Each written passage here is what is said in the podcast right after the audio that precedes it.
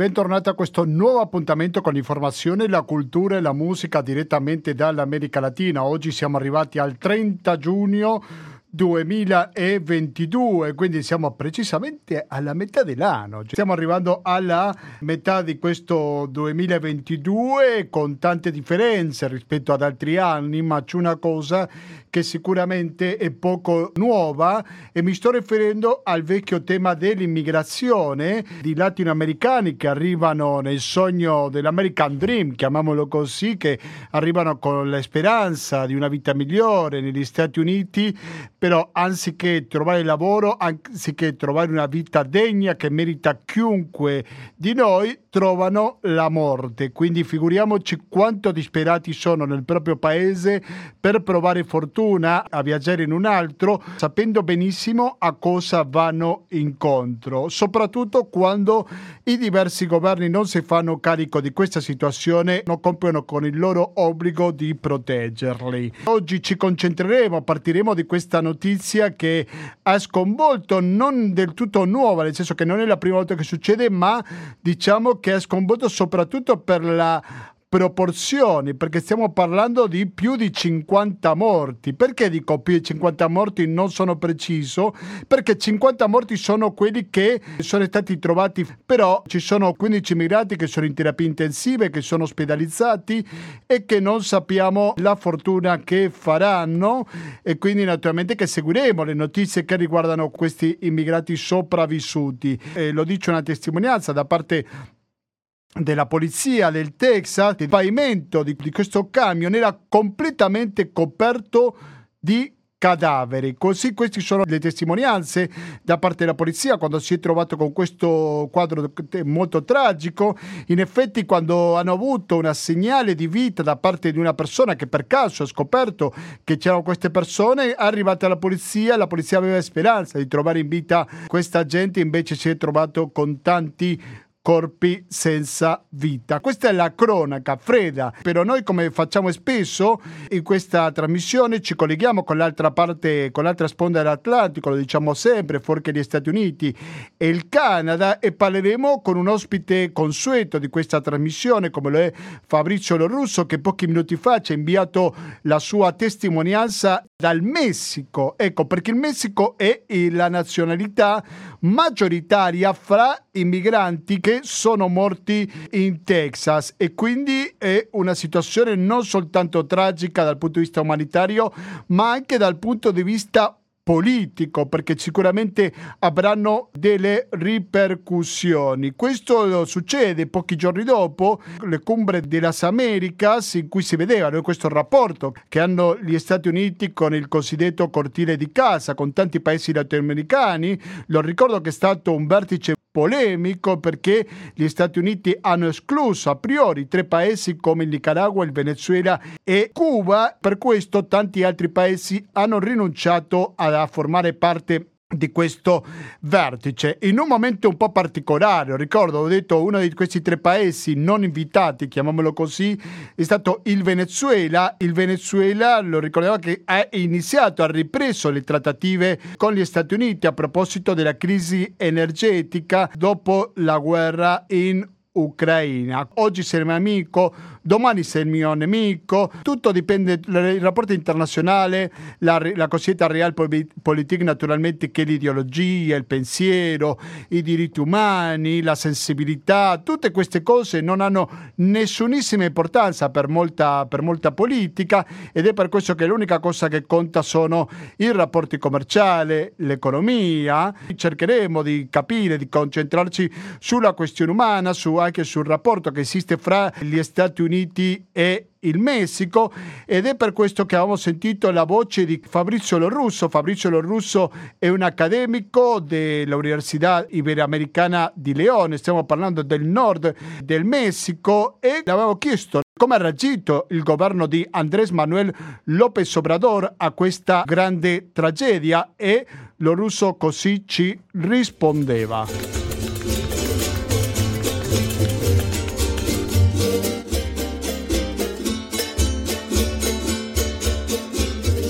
Ora, il Messico sta vivendo, chiaro, con preoccupazione la, mm, mattanza fondamentalmente di oltre 50 migranti, le cifre continuano ad aumentare, eh, si parla di 53, 56 persone morte, eh, almeno 16 gravemente ferite, morte forse in uno dei peggiori modi possibili, no? quindi eh, asfissiate eh, in un, in, un, camion, eh, già avendo passato comunque la frontiera nord, quindi implica eh, un, arrivare lì alle, le, allo strenuo delle forze, no?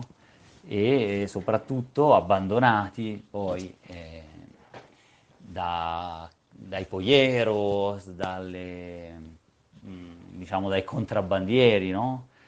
Che gestiscono da entrambi i lati della frontiera questi flussi, che sono anche di armi e di persone, quindi con la tratta eh, di migranti, ma anche di eh, schiavi e schiave eh, che poi in Messico figurano come personas desaparecidas, no? e anche di, legati al traffico di droga. Diciamo che è, è, una situazione estrema, probabilmente la strage, comunque la morte eh, di oltre 50 persone è la peggiore che abbiamo visto eh, negli ultimi anni, perlomeno in Texas o comunque negli Stati Uniti. Eh, però un anno fa c'era stata una, stessa, una strage molto simile in un altro autobus che si era rovesciato di guatemaltechi nello stato messicano del Chiapas. Anche su quello abbiamo saputo molto poco delle dinamiche e dell'impunità o no che attraversa quel caso. Per cui la sensazione, eh, anche se ci sono già delle persone detenute negli Stati Uniti per questo crimine, la sensazione è che presto l'attenzione mediatica scenderà e che quindi eh, il problema e la strage passeranno ad essere come una delle tante. Ricordiamo che da decenni, ma soprattutto negli ultimi dieci anni in particolare, eh, i flussi migratori certo sono stati altalenanti, però sono ricominciati a crescere nell'epoca post-Covid o quasi post-Covid, eh, tanto che nel 2021 comunque circa 1.700.000 persone hanno fatto pressione diciamo, da sud eh, sulla frontiera nord con gli Stati Uniti, eh, da una costa all'altra del Messico. E quindi questo è eh, il Messico sta funzionando come il Mar Mediterraneo, quindi una diga, o potremmo dire un po' in modo provocante un muro, eh, che non è chiaramente il muro fisico che voleva ampliare Trump, ma che esiste già da oltre 30 anni, quasi 30 anni, no? eh, ma è il muro territoriale eh, di impunità, violenze, militarizzazione della frontiera sud con il Guatemala, eh, amministrazione del dolore si chiama anche, cioè eh, queste situazioni per cui l'incertezza burocratica eh, e una serie di violenze non solo burocratiche ma anche proprio dell'Istituto Nazionale della Migrazione Messicano, della Guardia di Frontiera statunitense e poi dall'altra parte, come abbiamo appena visto, quindi violenze eh, di ogni tipo, no? eh, più o meno legalizzate, burocratiche e, e non legali, come questa che ha visto la strage dei migranti, beh, succedono e eh, rappresentano una forma di governance, tristemente, governance potremmo chiamarla gli accademici, spesso parliamo un po' così, necropolitica, cioè gestione della morte, gestione dell'attesa delle persone, gestione dei flussi in questo modo, e, chiaro, sapendo che può finire male e quindi è anche un avvertimento costante eh, di queste stragi. Nel Coahuila un mese fa erano morte 5 persone asfissiate nel treno, in un vagone di un treno. Eh, cioè è abbastanza ripetitivo, tristemente, eh, questo fenomeno e quindi è, è fondamentalmente un, un fenomeno strutturale, sia la migrazione, che già lo sappiamo, ma anche purtroppo la regolazione violenta del flusso migratorio, al di là del discorso conciliante tanto di Biden e, e, di Lopez Obrador, conciliante nel senso che parlano spesso di accordi, incontri, hanno fatto dei tour Lopez Obrador in Centro America parlano di sviluppare le regioni centroamericane, ma questa retorica dello sviluppo a casa loro cioè, avrebbe anche un senso, ma in realtà è dalla fine dell'Ottocento che la sentiamo ripetere, eh, da, almeno da parte statunitense, e eh, da molti anni, eh, perlomeno dal 2000, con il Plan Puebla-Panamá, per esempio, e con altri megaprogetti, la sentiamo ripetere anche qui in Messico, no? E, ma non, non, ha costituito per ora una soluzione, no? sono piani molto congiunturali per stringere dei vincoli con presidenti e per bloccare i migranti a casa loro, non per sviluppare in senso sostenibile e democratico quei paesi. No? E quindi eh, scappando da precarie condizioni economiche, da violenze inaudite sia in territorio messicano che in territorio centroamericano, eh, queste persone dovrebbero avere lo status di rifugiato, ma ecco che le politiche statunitensi alla frontiera, nonostante addirittura le critiche che hanno fatto a Biden per essere troppo aperto, no? este, del governatore del Texas, no? eh, tra gli altri hanno politizzato la, la tragedia, la mattanza, eh, parlando di frontiere aperte, eccetera, quando in realtà non è nemmeno così. Quindi Biden non ha avuto una politica di questo tipo nei fatti e eh, López Obrador meno, mm, ha militarizzato le due frontiere, soprattutto quella sud, e nel mezzo può succedere di tutto. Eh, quindi questo è il quadro, no? La voce che state sentendo è quella di Fabrizio Lorusso, accademico dell'Università di León, che ci fa arrivare la sua voce dal Messico e le avevo chiesto se pensa che il governo messicano fa tutto quello che è nelle sue mani per risolvere questa situazione.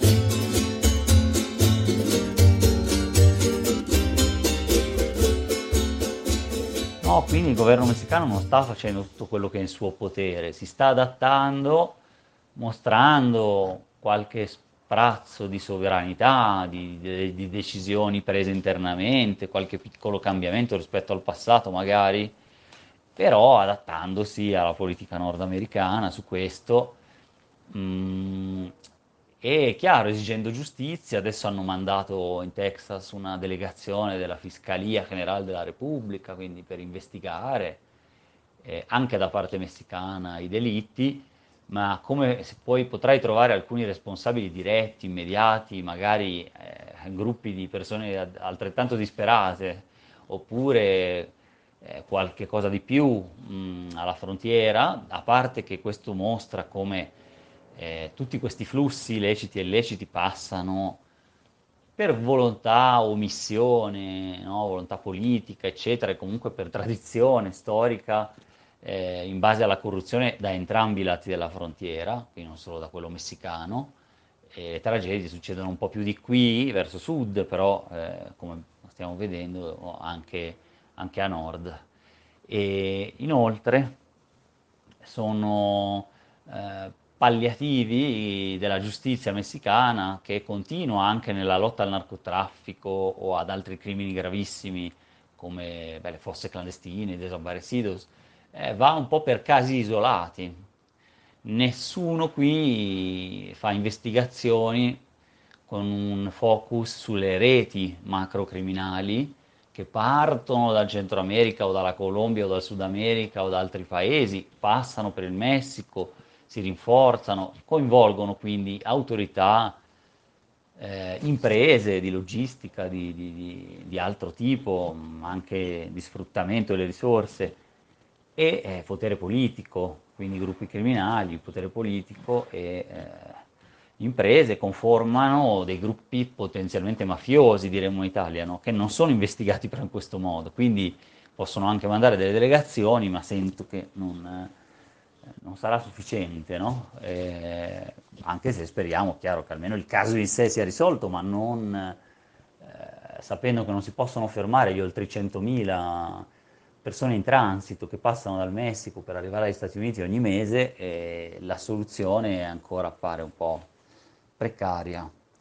E quindi mh, mm, ci sono altri motivi che fanno parlare di un Biden duro, quasi come Trump in realtà oppure se ha dichiarato e ha provato ad aprire un po' di più la frontiera. E queste sono eh, il fatto che è ancora vigente il titolo 42 eh, statunitense che quindi può bloccare e deportare persone in base alle regole sul Covid. Quindi è un potere ampliato che Biden voleva eliminare, ma che attraverso decisioni delle, eh, delle corti giudiziarie è rimasto, anche oggi. Quindi crea molta più incertezza, precarietà e potere eh, alle autorità.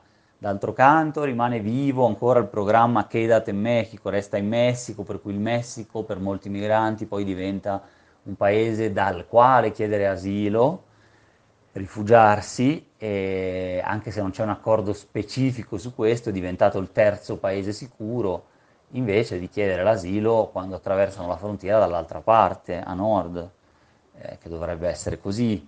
Quindi eh, sì, è una politica di collaborazione, dicono alcuni, eh, del Messico, ma anche di contenzione, contenimento, scusate, eh, una politica da muro di fatto. No?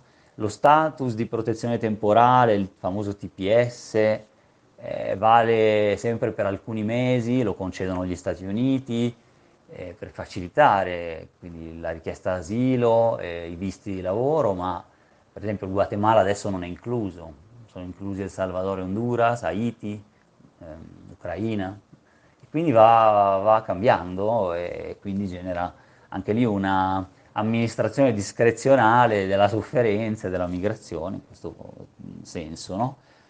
E per cui questa è un po' l'analisi generale, più strutturale, che potremmo fare sul, in tutto quello che c'è intorno no? alla, alla, strage in Texas. Una niña ilusionada se embarcó ciega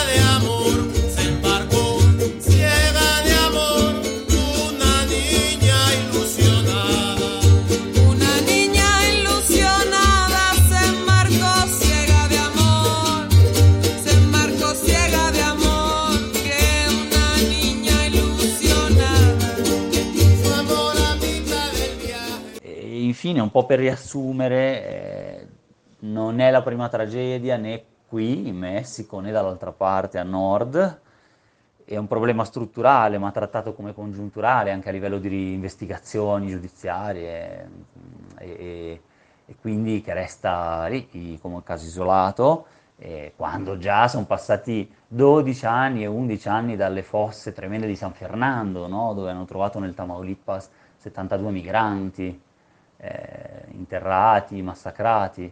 E quindi c'è una gestione poliziesca, criminale, in quel caso degli Setas e di altri gruppi paramilitari, armati, criminali, in combutta con certe autorità che gestiscono flussi che sono di ricchezza, no? è un'economia della spoliazione eh, in cui si approfittano anche dei soldi raccimolati dai migranti e quindi da, appunto, dal, dal contrabbando. No? E, e poi spesso però usano la morte necropoliticamente come meccanismo. Eh, poi eh, abbiamo detto che in entrambi i lati della frontiera ci sono reti di traffico, non solo da una parte, anche se poi appaiono sempre più note e forse più sviluppate e più violente quelle messicane, però non funzionerebbe il traffico transfrontaliero eh, senza eh, degli accordi e dei controlli amplificati o se, vuoi, eh, se vogliamo anche resi più blandi dal, dalla globalizzazione neoliberale degli ultimi 30 anni, in cui chiaramente i flussi si sono moltiplicati talmente tanto sia nei porti in arrivo dall'Oriente sia alle frontiere del Messico, essendo il Messico, essendo, avendo scelto di essere un hub, una piattaforma della, di maquilas, quindi di fabbricazione di pezzi, e di esportazione, un hub logistico per il resto del continente, per il nord, eh, quindi questo suo ruolo provoca questi grossi aumenti e quindi i controlli sono difficilissimi anche da mantenere, per cui passano in dei trailer, eh, dei, dei, camion, eh, più o meno con corruzione o no, però insomma riescono a passare facilmente. In questo modo però non si regolarizzano i flussi o non si trattano in modo umanitario, ma appunto si espongono a questi rischi di soffocamento, stragi, estorsione doppia da una parte e dall'altra della frontiera, eccetera. Infine, AI, ma già da vari anni, ora non abbiamo neanche, io non ho neanche le cifre attuali, ma già da vari anni, minimo 5, eh, c'erano delle stime sui 70.000 migranti desaparecidos in Messico, oltre ai 100.000 diciamo, messicani e stranieri contabilizzati ufficialmente, ci sarebbe anche questa, qua la chiamano cifra nera, nascosta ehm, di eh, migranti mh, mm, spariti. Eh, per questo sono nate poi le carovane delle madri migranti centroamericane, un po' per dare il quadro, no? E AMLO e Brard, cioè il presidente e il segretario ministro degli esteri, hanno fatto le condoglianze, hanno parlato di disgrazia, di tragedia, però non c'è una modifica radicale della politica migratoria o una pressione veramente dura con gli Stati Uniti. Ha fatto pressione dura quando non hanno partecipato alla, al vertice delle Americhe, ma quello è fattibile, cioè eh, resta una sfida alla, al, diciamo, al, potere americano minima. E tra l'altro Lopez Obrador ha detto a parte questo abbiamo delle relazioni splendide, quindi eh, sono strutturali necessarie forse, ma l'esercizio di sovranità che si era fatto vedere un po' all'inizio del mandato ora si è regolarizzato e, quindi funziona il Messico più appunto di nuovo da muro, ma da muro fuori dalla legge. Eh, no? E quindi eh, un muro che serve per gestire la morte e che a volte succede anche dall'altra parte. Quindi questo qui sarebbe il mio riassunto di tutti i punti che avevo eh, più o meno trattato. Si parla di una responsabilità americana anche perché appunto il, il cancelliere, cioè il ministro degli esteri Ebrard ha parlato di una targa statunitense sovrapposta a questo camion che arrivava dal Messico e quindi di questo traffico, tratta di migranti e contrabbando. esiste una sensibilità nel discorso e una certa attenzione anche dovuta ai media e al caso che è mondiale, però eh, non sembra esserci poi in questi ultimi due anni e mezzo ecco, mandato un, un segnale forte di, di un qualche cambiamento. Solo il Messico riprende, come gli Stati Uniti, eh, le politiche di investimento, di investimento scusate, nel, nei paesi centroamericani in parte, no? e quindi mh, mm, qualche programma considerato di sviluppo, ma che eh, sarà tutto da vedere, no? il funzionamento, come vi dicevo all'inizio, è già decenni esistono diverse forme, tipi di aiuti e cooperazione allo sviluppo, abbiamo visto risultati anche disastrosi in realtà eh, per esempio ad Haiti no? o in altri paesi del, dei Caraibi e del Centro America. Un abbraccio, un saluto eh, e ci sentiamo presto, grazie Gustavo. E seguiamo insieme Latinoamericano e il blog collettivo l'americalatina.net che stiamo contribuendo a costruire insieme a tanti e tante espatriate e fuggitivi in America Latina, ma anche in Italia e in altre zone del mondo. Un abbraccio.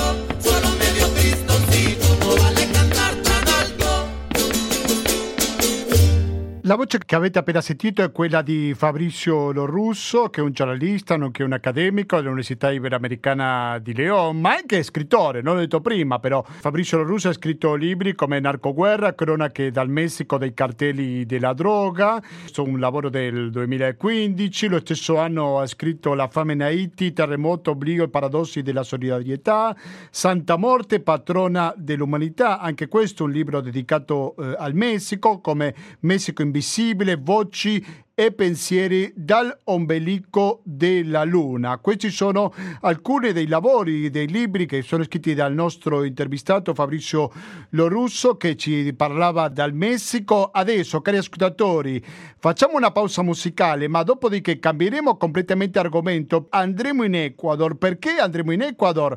Ci collegheremo con questo paese andino perché la notizia è che è finito finalmente lo sciopero che portavano avanti gli indigeni. Il principale motivo è stato l'aumento della benzina, quindi la novità molto recente proprio di oggi è che il governo ha deciso di far scendere 5 centesimo in più il diesel perché l'aveva, l'aveva, fatto scendere già qualche giorno fa. Questo è l'accordo, il mediatore è stato la, la conferenza episcopale dell'Ecuador. Per avere più precisazione è che fra poco saremo collegati in diretta con il Messico. Musicalmente oggi siamo accompagnati dai messicani de Pa Sumecha. Rimanete all'ascolto di Radio Cooperativa, fra poco torniamo con la diretta.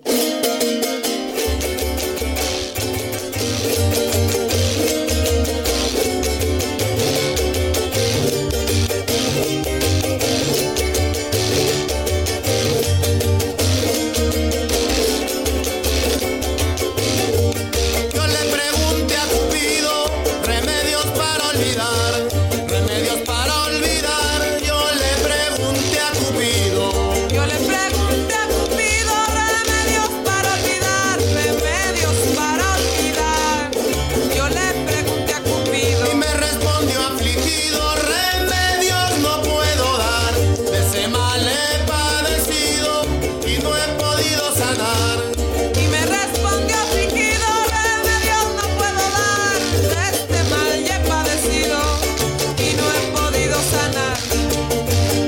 Andiamo avanti con questa edizione di Latinoamericano che si occupa dal dicembre 2005 dell'informazione, della cultura e della musica direttamente dall'America Latina.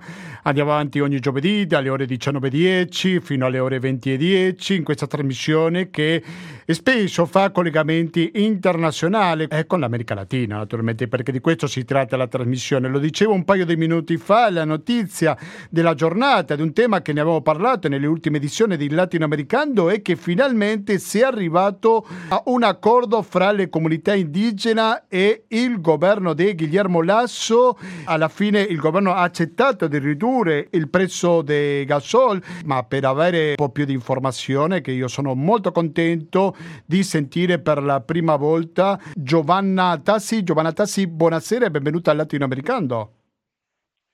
Grazie, buonasera, salve a tutti. Grazie mille per la sua disponibilità. La presentiamo come una giornalista, nonché ex direttrice della radio pubblica di Ecuador, la Radio RAI per capirci di l'Ecuador, ed è esperta dei temi ambientali. Qual è il panorama che possiamo descrivere oggi in Ecuador in queste ore? Questa notizia recentissima no? dell'accordo fra le comunità indigene e il governo di Lasso. Giovanna, per favore. Ma io vorrei dire che più che un accordo tra le comunità indigene e il governo di Lasso, quello che si è arrivati è a un tavolo di negoziati, di negoziazioni, non so più come si dice in italiano, eh, tra eh, i popoli indigeni e il governo con la conferenza episcopale equatoriana da mediatrice, che fa da mediatrice. Quindi eh, voglio dire, siamo sulla strada del dialogo, siamo sulla strada di trovare accordi, ma non è ancora finito ehm, lo sciopero per sé. Eh, ieri eh, Isa, eh, Leonidas Isa, che è il presidente della CONAIE, che è la Confederazione delle Nazionalità Indigene dell'Ecuador, ha detto che accettavano eh, il fatto di che il governo eh, avesse accettato la proposta dei popoli indigeni che fosse la conferenza episcopale quella che facesse da mediatrice tra il governo e i popoli indigeni e anche altre, altri gruppi sociali come le donne femministe, i quartieri popolari, gli operai, eh, i trasportisti, cioè si sono uniti un po' tutti intorno a questo e quindi hanno accettato di eh, cominciare a parlare riuniti attorno a questo tavolo. E certo che Lasso, il presidente Guillermo Lasso, nei giorni scorsi a colpi di eh, decreti che non so come si possono tradurre in italiano come leggi speciali forse, eh, ha ridotto il prezzo della, della, benzina di 10 centesimi, ha mh, mm, cancellato gli interessi a dei debiti nel campo del, mh, mm, agricola per i contadini, Cioè ha preso delle misure, ha aumentato 5 dollari il bono di desarroglio, che sarebbe come una specie di ehm, assegno mensile che si dà a un gruppo focalizzato della popolazione che è in un indice di povertà ta- così alto che il governo gli dà ogni mese 55 dollari per poter appunto affrontare certe spese molto molto basse basiche. No? Quindi il Presidente pensava in, all'inizio che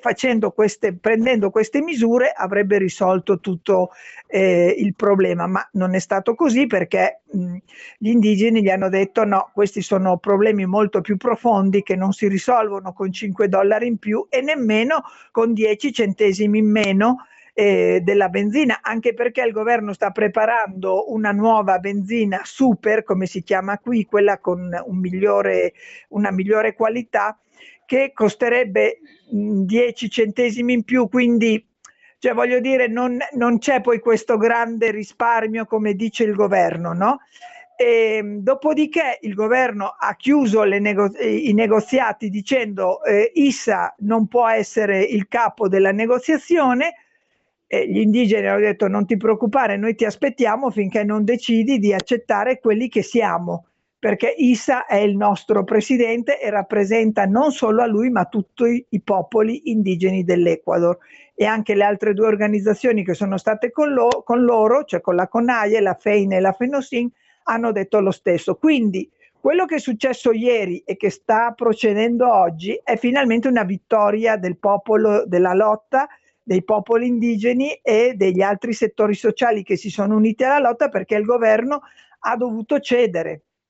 Eh, certamente, ma quando, eh, ma quando parli... quindi adesso è alla tavola con la conferenza episcopale che fa da mediatore la conferenza. Giovanna Tassi, giornalista, ci parla in diretta dall'Ecuador. Vorrei chiedere se com'è questa comunità indigena, nel senso che mi ricordo quando sono state le elezioni che c'erano degli indigeni che sostenevano l'ASO, altri che sostenevano sì. i candidati correista, quindi una situazione molto complessa e vorrei dire se questa comunità è molto più unita o anche in questo caso è divisa. Allora, durante le ultime elezioni eh, gli indigeni hanno propiziato il voto nullo, quindi hanno detto non possiamo votare per il candidato correista e non possiamo neanche votare per il candidato lasso. E quindi facciamo il voto nullo, ovviamente facendo il gioco all'asso perché è quello che purtroppo ha risultato da questa, da questa manovra elettorale politica. Questo perché? Perché il braccio politico della CONAIE che si chiama Paciacuti, che è un partito che eh, è presente nel, con, nell'Assemblea nazionale dell'Ecuador, ed è un partito che purtroppo si è inserito nei giochi di potere classici della politica, quindi di indigeno, anche se ha membri indigeni come rappresentanti dentro dell'Assemblea nazionale, ma di indigeno non ha proprio niente. Sì. Quando, eh, quando stata, ci sono state le votazioni, Issa non era ancora il presidente della CONAIE, dopo è diventato il presidente della CONAIE. Quindi nella, nella, nella, nelle elezioni ha avuto un peso anche lui eh, per fare eleggere i, i deputati eh, del Paciacutti dentro dell'Assemblea nazionale, cioè all'interno dell'Assemblea nazionale. Ma adesso, visto la, la situazione catastrofica nella quale eh, si incontra il Paese, eh, do dei dati così eh, rapidissimi e generali, 70% della popolazione rurale, eh, cioè del campo, è povera eh, l'85% delle bambine indigene nel campo sono povere. Voglio dire, la povertà è, contadina, la povertà è, è, al femminile inoltre, cioè le bambine sono i, le vittime più grandi di questa enorme povertà, vittime anche di violenze strutturali che vanno, eh, girano su altri campi. E abbiamo un governo del presidente Lasso che non fa inversione pubblica perché lui, appunto, con il suo programma neoliberista, neoliberal, mh, vuole ridurre il, l, lo Stato e passare in mano ai privati la gestione delle cose pubbliche, quindi eh, la salute, l'educazione, la vialità, eh, la, la, raffineria per fare il petrolio, i pozzi petroliferi li ha trasferiti di nuovo in mano alle compagnie multinazionali eh, petroliere.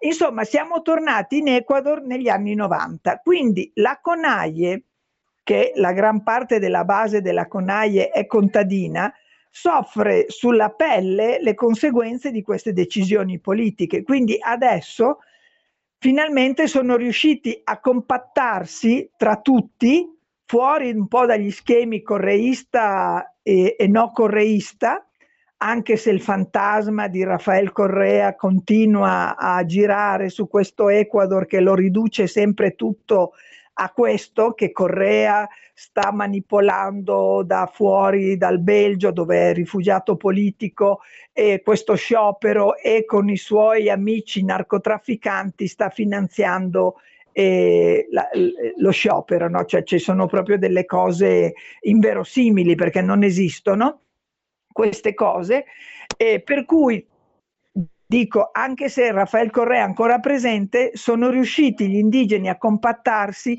a coinvolgere anche gli altri settori sociali e a fare sì che anche i rappresentanti del suo, del, del suo braccio politico, che è Paciacutic, quasi tutti, salvo alcuni che sono proprio... Mh, cioè non vogliono obbedire diciamo, a quello che dice la Conaie, hanno votato nell'ultima votazione eh, per vedere se riuscivano a eh, rimuovere dal, dall'incarico al Presidente della Repubblica hanno votato a favore della rimozione del Presidente della Repubblica. Sì, no, appunto, guarda, questa è l'altra domanda che volevo fare Giovanna Tassi. Giovedì scorso, sì. quando aveva fatto il collegamento, sempre con Chito, il nostro intervistato Davide Matrone ci raccontava che esisteva questa possibilità di destituzione di Guillermo Lasso. Poi è stata questa sì. votazione che per pochi voti è riuscito sì. a mantenersi in piede eh, esatto. eh, Guillermo Lasso. Possiamo dire che questo avvicinamento confronto fra il governo e i popoli indigeni è il risultato di aversi,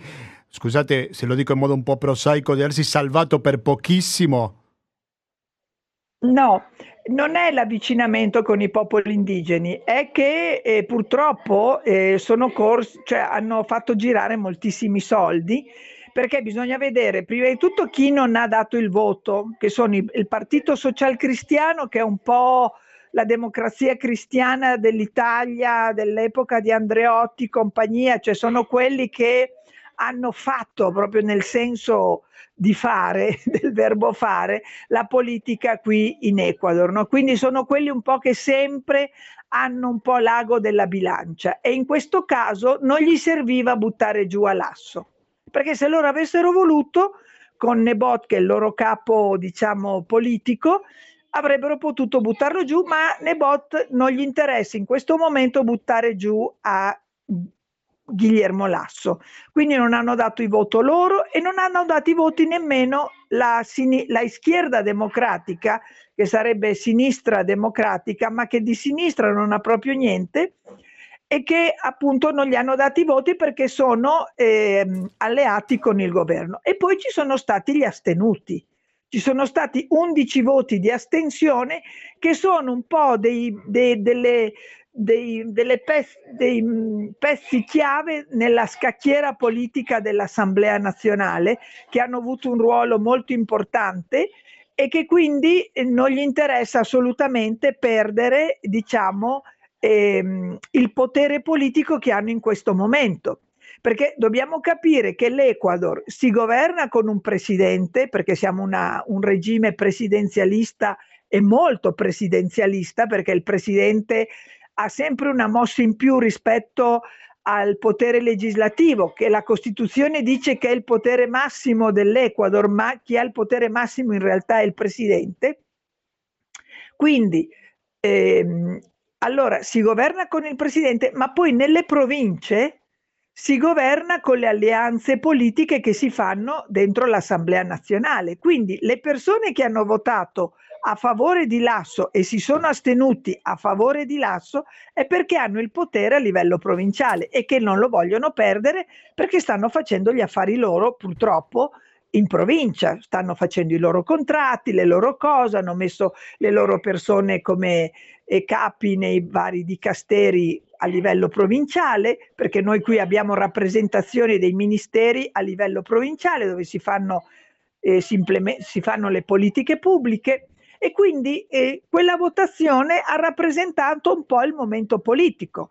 Allora, si potrebbe dire che l'Asso ha vinto, ma in realtà non ha vinto perché ha pochissimi voti a favore di lui, quindi la sua forza risiede nella corruzione e nella forza che aveva applicato contro i manifestanti, ma che non è riuscita, non è riuscita a piegare la volontà di cambiare le cose della CONAIE. Nella storia dell'Ecuador il movimento indigeno è l'unico che ha sempre messo in ginocchio tutti i governi.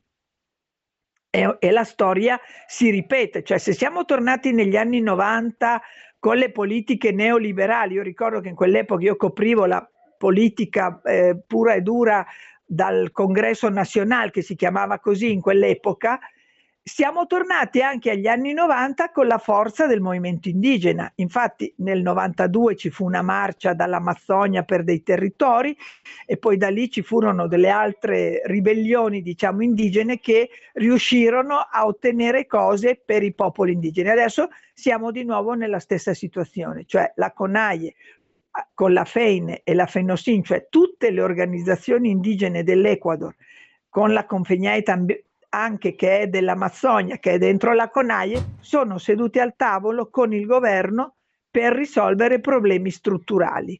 Sì. Adesso che funzioni quello non lo so ancora, perché è appena iniziato il dialogo. Eh, il presidente, eh, quando ieri ha parlato il suo ministro di governo dicendo accettiamo la mediazione della conferenza dei vescovi, come eh, mediatrice tra, gover- tra noi e i popoli indigeni, ha delegato alla conferenza dei vescovi tutte le competenze. Non ha posto nessuna condizione il governo per dire deponete, come si dice, depongan la, la, la medida de hecho, cioè eh, alzate il paro, eh, no, non fate più lo sciopero, non voglio Issa come, come capo negoziatore da parte degli indigeni, non ha messo nessuna condizione il governo, ha lasciato in mano tutto alla conferenza episcopale e oggi Issa era seduto sì. nella tavola eh, dei negoziatori. Siate... Ieri Issa aveva detto di far passare il mangiare, far passare il gas, far passare la, la benzina, che è quello che sta paralizzando un po' tutto il paese, però è appena iniziato questo dialogo.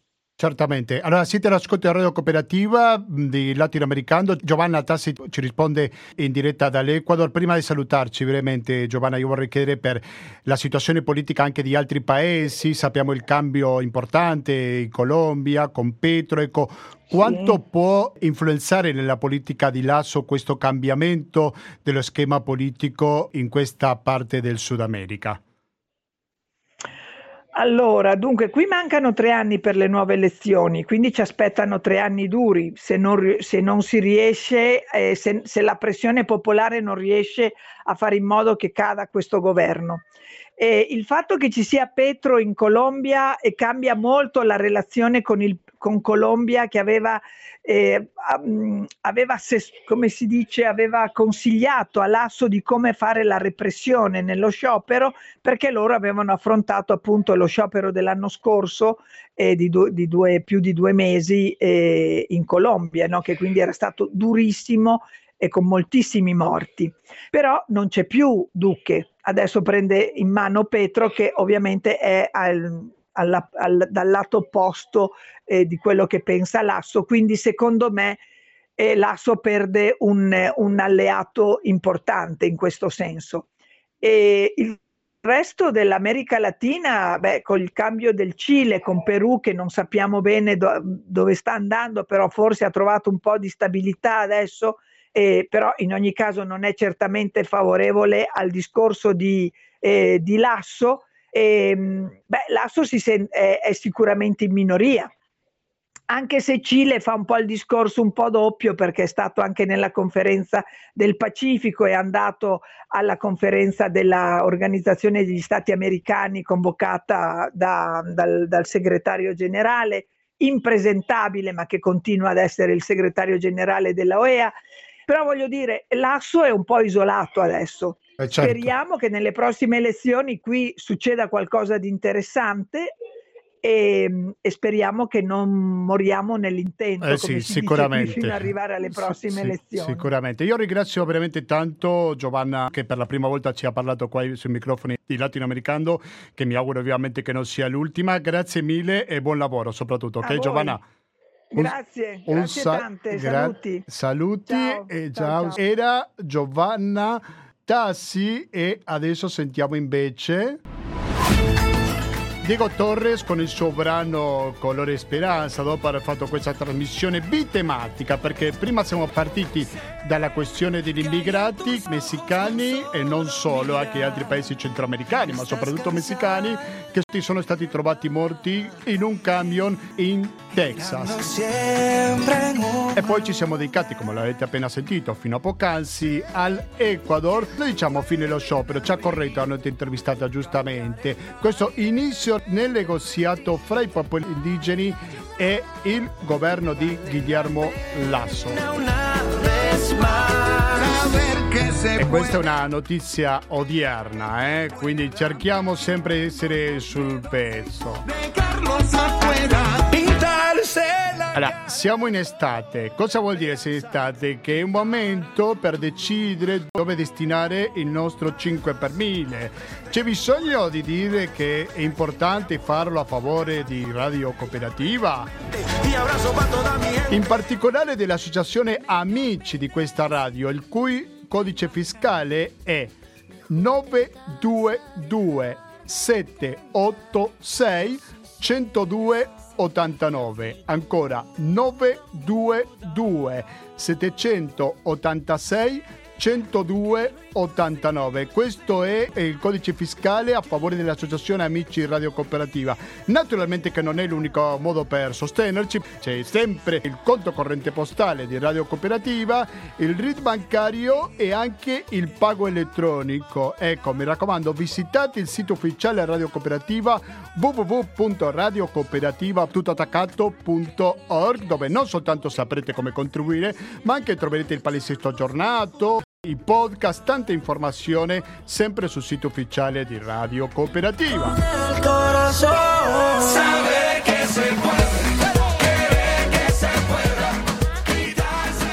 Noi adesso ci salutiamo, però voi continuate all'ascolto di Radio Cooperativa perché fra poco ci sarà una diretta di quelli che è il diritto che andrà avanti dalle 20.20 fino alle 21.50 e 10 minuti dopo ascolteremo intrattenimento. Questo se ci ascoltate in diretta il giovedì dalle 19.10. Se invece ci ascoltate in replica il lunedì dalle ore 16.25 fra pochi minuti ascolterete economia e società.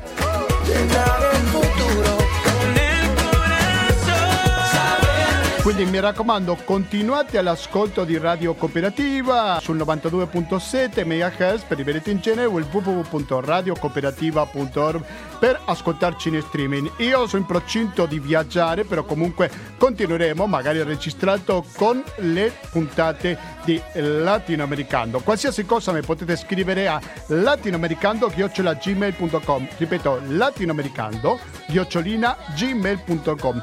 Da Gustavo Claros, grazie e alla prossima. Corazón.